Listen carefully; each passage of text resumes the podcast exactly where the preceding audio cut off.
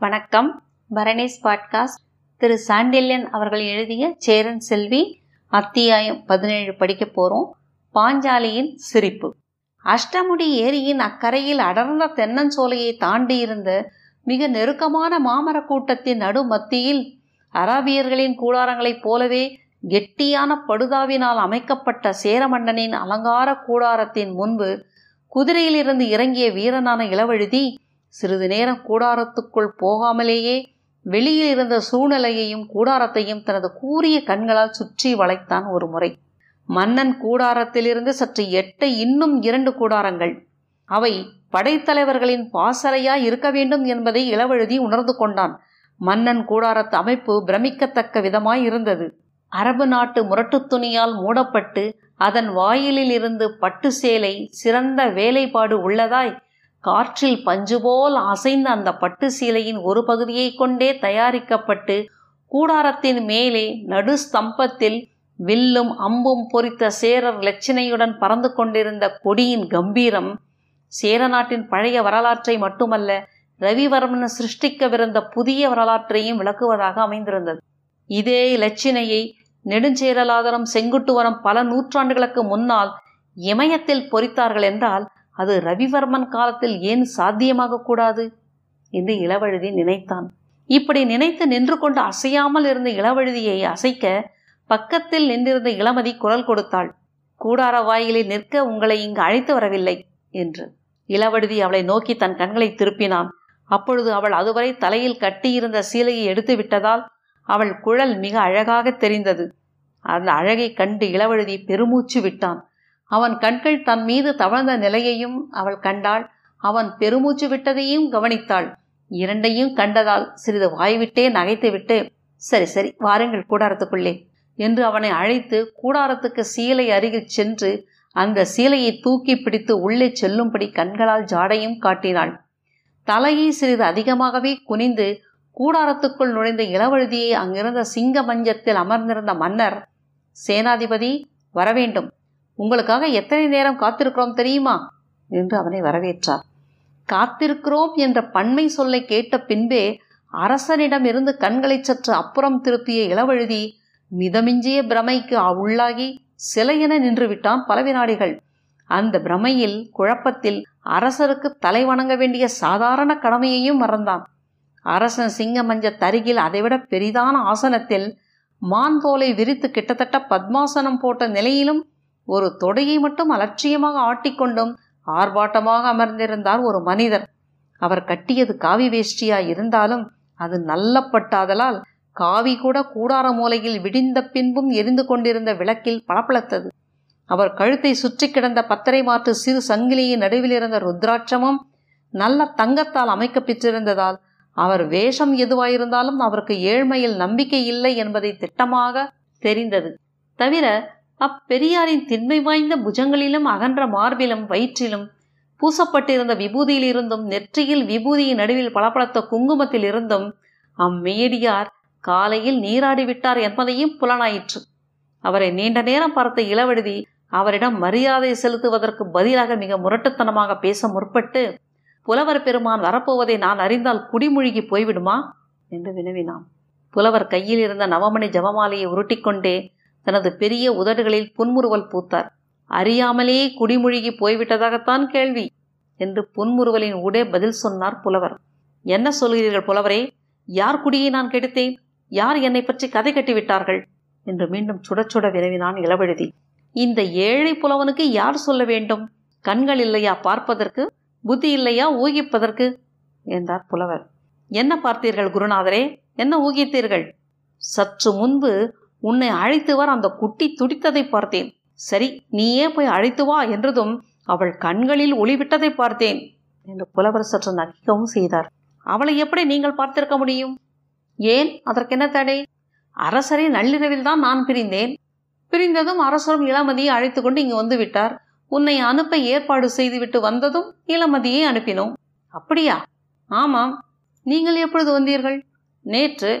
எதற்காக வந்தீர்கள்? நீயும் அஜ்மல் கானும் இங்கு வந்த பிறகு எனக்கு பாண்டிய நாட்டில் என்ன வேலை?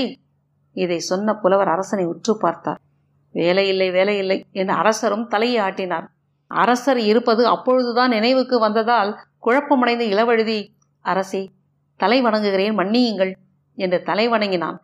புலவர் முன்பும் குனிந்து அவர் கால்களை தொட்டு கண்களில் ஒற்றிக்கொண்டான். புலவர் கையை அவன் தலை மீது வைத்து அவனை ஆசிர்வதித்தார். மன்னனையும் ஆசீர்வாதம் செய்த புலவர் மன்னா இனி நாம் நமது சேனாதிபதியை தயார் செய்வோம் என்று கூறினார். கூறினாரா அல்லது உத்தரவிட்டாரா என்பது புரியவில்லை இளவழுதிக்கு அவர் குரலில் இருந்து ஆனால் அதை மன்னர் ஒரு வார்த்தையும் எதிர்த்து பேசாமல் இரு கைகளையும் தட்டினார். உடனே கூடாரத்துக்குள் வந்த காவலனை நோக்கி நமது உப தளபதியை அழைத்து வா என்று உத்தரவிட்டார். அடுத்த சில வினாடிகளில் கூடாரத்துக்குள் நுழைந்த உப தளபதியை நோக்கிய ரவிவர்மன் பலபத்ரா இனி இந்த படைகளுக்கு நான் தலைமை வகிக்கப் போவதில்லை. இதோ இருக்கும் பாண்டிய நாட்டு வீரர் இளவழுதி தலைமை வகிப்பார் என்று கூறினார். பலபத்திரன் மன்னரை ஒருமுறை கண்கொட்டாமல் பார்த்தான் பிறகு தலையை வணங்கி தங்கள் சித்தம் என்றான். பலபத்ரா உன் வீரத்திலோ படைகளை நடத்தும் திறமையிலோ நம்பிக்கை இல்லாமல் இந்த ஏற்பாடு நான் செய்யவில்லை என்று மன்னர் சமாதானம் செய்தார். பலபத்திரன் தனது பெரிய உடலை ஒருமுறை அசைத்தான். கருத்த பெரிய ராட்சச புருவங்களையும் அதிருப்திக்கு அறிகுறியாக சுழித்தான் ஒரு வினாடி.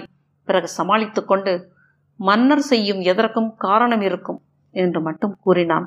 இதை கேட்ட மன்னர் பலபத்ரா உன் ராஜ விசுவாசத்தை மிச்சுகிறேன்.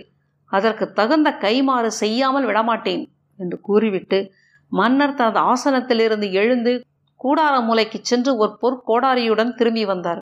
பரசுராமன் கோடாரி போல் வடிக்கப்பட்டும் வில் அம்பு லட்சினை பொறிக்கப்பட்டும் நவரத்தினங்கள் இழைத்த பிடியுடன் இருந்த அந்த கோடாரியை புலவர் கையில் கொடுத்தார் அரசர். உங்கள் கையாலேயே இளவழுதிக்கு பதவி அளியுங்கள் என்று கூறினார். புலவர் அதை கையில் வாங்கி இளவழுதியை தன் முன்பு வணங்கச் சொல்லி அவன் தலையில் அந்த பட்டையான பகுதியை வைத்தார். நான் சொல்கிறபடி பிரமாணம் செய் என்ற புலவர் பாண்டிய குலத்தவனான நான் இன்று சேரற்படை தலைவனாகிறேன். சேர வம்சத்தின் சிறப்புக்கும் இந்து சமயத்தின் சமுதாயத்தின் பாதுகாப்புக்கும் போரிடுவேன். அதற்காக உயிரையும் கொடுப்பேன். மதுரை மீனாட்சி சாட்சி மகாசக்தி சாட்சி தென்னரங்கன் சாட்சி என்று மெதுவாக கூற இளவழுதியும் அப்படியே திரும்ப கூறினான். ராஜ விசுவாச பிரமாணம் முடிந்ததும் பலபத்திரன் சேனாதிபதிக்கு தலைவணங்கினான் அச்சமயத்தில் புலவர் சொன்னார் பலபத்ரா இந்த போர் முடியும் வரையில்தான் இளவழுதி சேனாதிபதி. பிறகு அந்த பொறுப்பு உன் கையில் ஒப்படைக்கப்படும். இந்த தமிழகம் இப்பொழுது அழிந்து கிடக்கிறது. இதை மீட்பது இதன் கௌரவத்தை நிலைநாட்டுவதுதான் இப்பொழுது எந்த இந்துவும் முதலில் கவனிக்க வேண்டிய பணி என்று அத்துடன் அரசனையும் நோக்கி மன்னா நீ பெரிய கவி பெரிய வீரன் உனக்கு மங்களம் உண்டாகட்டும். இன்று என் கடிதத்தின் முதல் பகுதியை நிறைவேற்றி விட்டாய் என்று சந்தோஷத்தோடு கூறினார். அந்த சமயத்தில் ஒரு குரல் ஒலித்தது இரண்டாவது பகுதி நிறைவேறாது என்று அந்த குரல் வந்த திசையை நோக்கிய நால்வரும் பிரமித்தனர். கண்களில் கோபம் பொங்க உதடுகள் துடிக்க கவி சமுத்திரபந்தன் நின்று கொண்டிருந்தான் கூடார வாயில். அரசன் அவனுக்கு தலை வணங்கினான். எப்பொழுது வந்தீர்கள் கவிச்சுவரரே? எப்படி வந்தீர்கள்? என்று குரலில் வியப்பு ஒலிக்க வினவினான் ரவிவர்மன் குலசேகரன். கவி சமுத்திரபந்தன் அரசனுக்கு பதில் இருக்கவில்லை. புலவரை நோக்கினான். தென்மொழி புலவருக்கு வடமொழி புலவர் சளைத்தவன் அல்ல என்பதை புரிந்து கொண்டீரா? என்று வினவினான். எதில்? வினவினார் தமிழ் புலவர். அரசியல் சூழ்ச்சியில் என்றான் கவி. இங்கு நான் ஏதும் சூழ்ச்சி செய்யவில்லை ஆனால் தங்கள் விஷயம் எனக்கு தெரியாது என்றார் புலவர். உமது சீடனை ரகசியமாக சேரநாட்டு படைத்தலைவனாக்கிவிட்டேர் ஆனால் இளமதியை உமது இஷ்டப்படி எதுவும் செய்ய முடியாது என்றான் கவி. ஆம் என்று ஒப்புக்கொண்டார் புலவர். என்ன ஆம் இளமதியின் பிற்காலத்தை நீரோ நானோ தீர்மானிக்க முடியாது அது அவள் இஷ்டம். அப்படியானால் அவளை உமது சீடனுக்கு கொடுக்கும்படி ஏன் ஓலை எழுதினீர் அரசனுக்கு? ஓலையில் என் விருப்பத்தை தெரிவித்தேன். இளமதியை கட்டுப்படுத்த சொல்லவில்லை. புலவரின் சொல் கேட்ட கவி பெரும் சினத்தின் வசப்பட்டான். என்னால் கட்டுப்படுத்த முடியும் என்று சொன்னான். அப்படித்தான் எந்த ஆண்மகனும் நினைக்கிறான் என்று இலக்காரமாக சொன்னார் புலவர். எதை சொல்கிறீர்? என்று கேட்டான் சமுத்திரபந்தன். எந்த ஆண்மகனும் தனது இஷ்டப்படி பெண் இனத்தை ஆட்டி படைக்கலாம் என்று நினைக்கிறான். இந்த அறியாமை அவனை ஆதிகாலம் தொட்டு விடவில்லை என்றார் புலவர். இதை கேட்ட அரசன் புன்முறுவல் கொண்டான். ஆனால் திரையை விலக்கிக் கொண்டு உள்ளே நுழைந்த இளமதியை சிறிது வாய்விட்டே நகைத்தாள். கவீஸ்வரன் அவளை சுட்டு விடுவது போல் பார்த்தான். இளமதி இப்படித்தான் பாஞ்சாலியும் ஒரு காலத்தில் நகைத்தாள். அந்த நகைப்பு விளைவித்த அழிவு மகாபாரதம். இன்று நகைத்துவிடும் பிறகு நகைக்க இடம் இருக்காது என்று சுடு சொற்களை கொட்டினான் கவி. பதினேழாவது அத்தியாயம் படித்து முடிச்சிட்டோம்.